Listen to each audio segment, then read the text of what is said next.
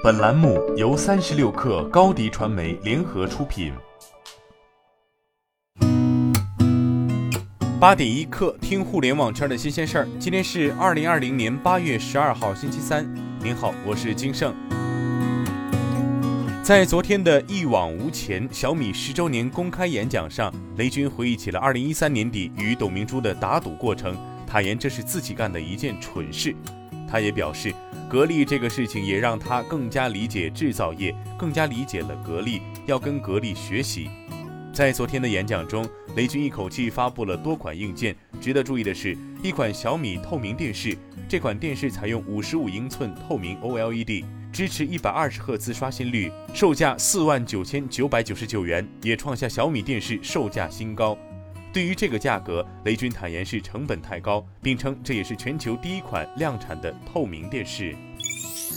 蔚来汽车昨天发布了二零二零年 Q 二财报，蔚来二季度营收同比上涨百分之一百四十六点五至三十七点一九亿元，高于彭博一致预期。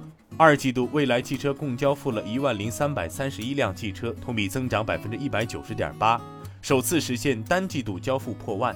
在最受市场关注的毛利率方面，蔚来 CEO 李斌兑现了他的诺言。二季度汽车毛利率也达到了百分之九点七，扭转了此前负百分之二十四点一的负毛利率水平。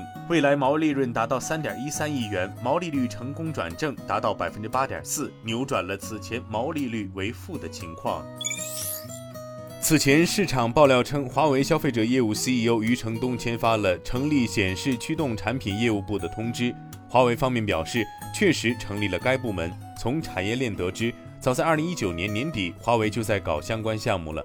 华为海思第一款 OLED driver 已经在流片。腾讯旗下基金销售公司腾安基金日前推出投顾业务一起投，今天起，投资者可通过微信支付预约体验。一起投最大的特色是站在买方立场，每年正常收取投资顾问服务费，但免收所有基金申购费，且不向用户收取调仓费用。目前，一起投只上线了两个策略组合：一起投中欧超级股票全明星和一起投南方稳天利。三十六氪获悉，京东集团正式完成对厦门建福连锁管理有限公司的战略投资，这也是京东集团首次战略投资连锁便利店场景。建福连锁成立于二零零六年，在中国连锁经营协会评选的百强便利店榜单中排名第十位。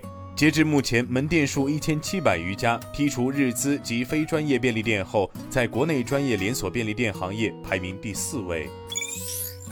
音乐版权这块肥肉，平台们谁都不会轻易松口。网易云音乐、腾讯音乐相继官宣与环球音乐集团达成合作。网易云音乐将获得环球音乐的海量曲库授权，并延展至其社区产品 Mlog。双方还将共同在音乐产品、服务和宣发等更多领域开展更深入、广泛的合作。而另一边，腾讯音乐则与环球音乐集团续签数年期版权授权战略合作协议，深化合作伙伴关系。授权范围包括全民 K 歌与在线音乐直播平台等场景。作为二十世纪全球最大的唱片集团，环球音乐旗下拥有 Taylor Swift。Justin Bieber、Katy Perry、张学友、陈奕迅、孙燕姿、张惠妹、邓丽君、张国荣、王菲等众多国内外旗帜性音乐人的曲库授权。虎牙 CEO 董荣杰昨天对内发布公开信，就日前腾讯发出有关虎牙和斗鱼合并的初步非约束性建议书表示。公司董事会尚未做出任何决定，将谨慎审阅和评估这一提议，并会做出对公司股东，尤其是各位同学们来说最优的选择。今天咱们就先聊到这儿。编辑崔彦东，我是金盛八点一刻，咱们明天见。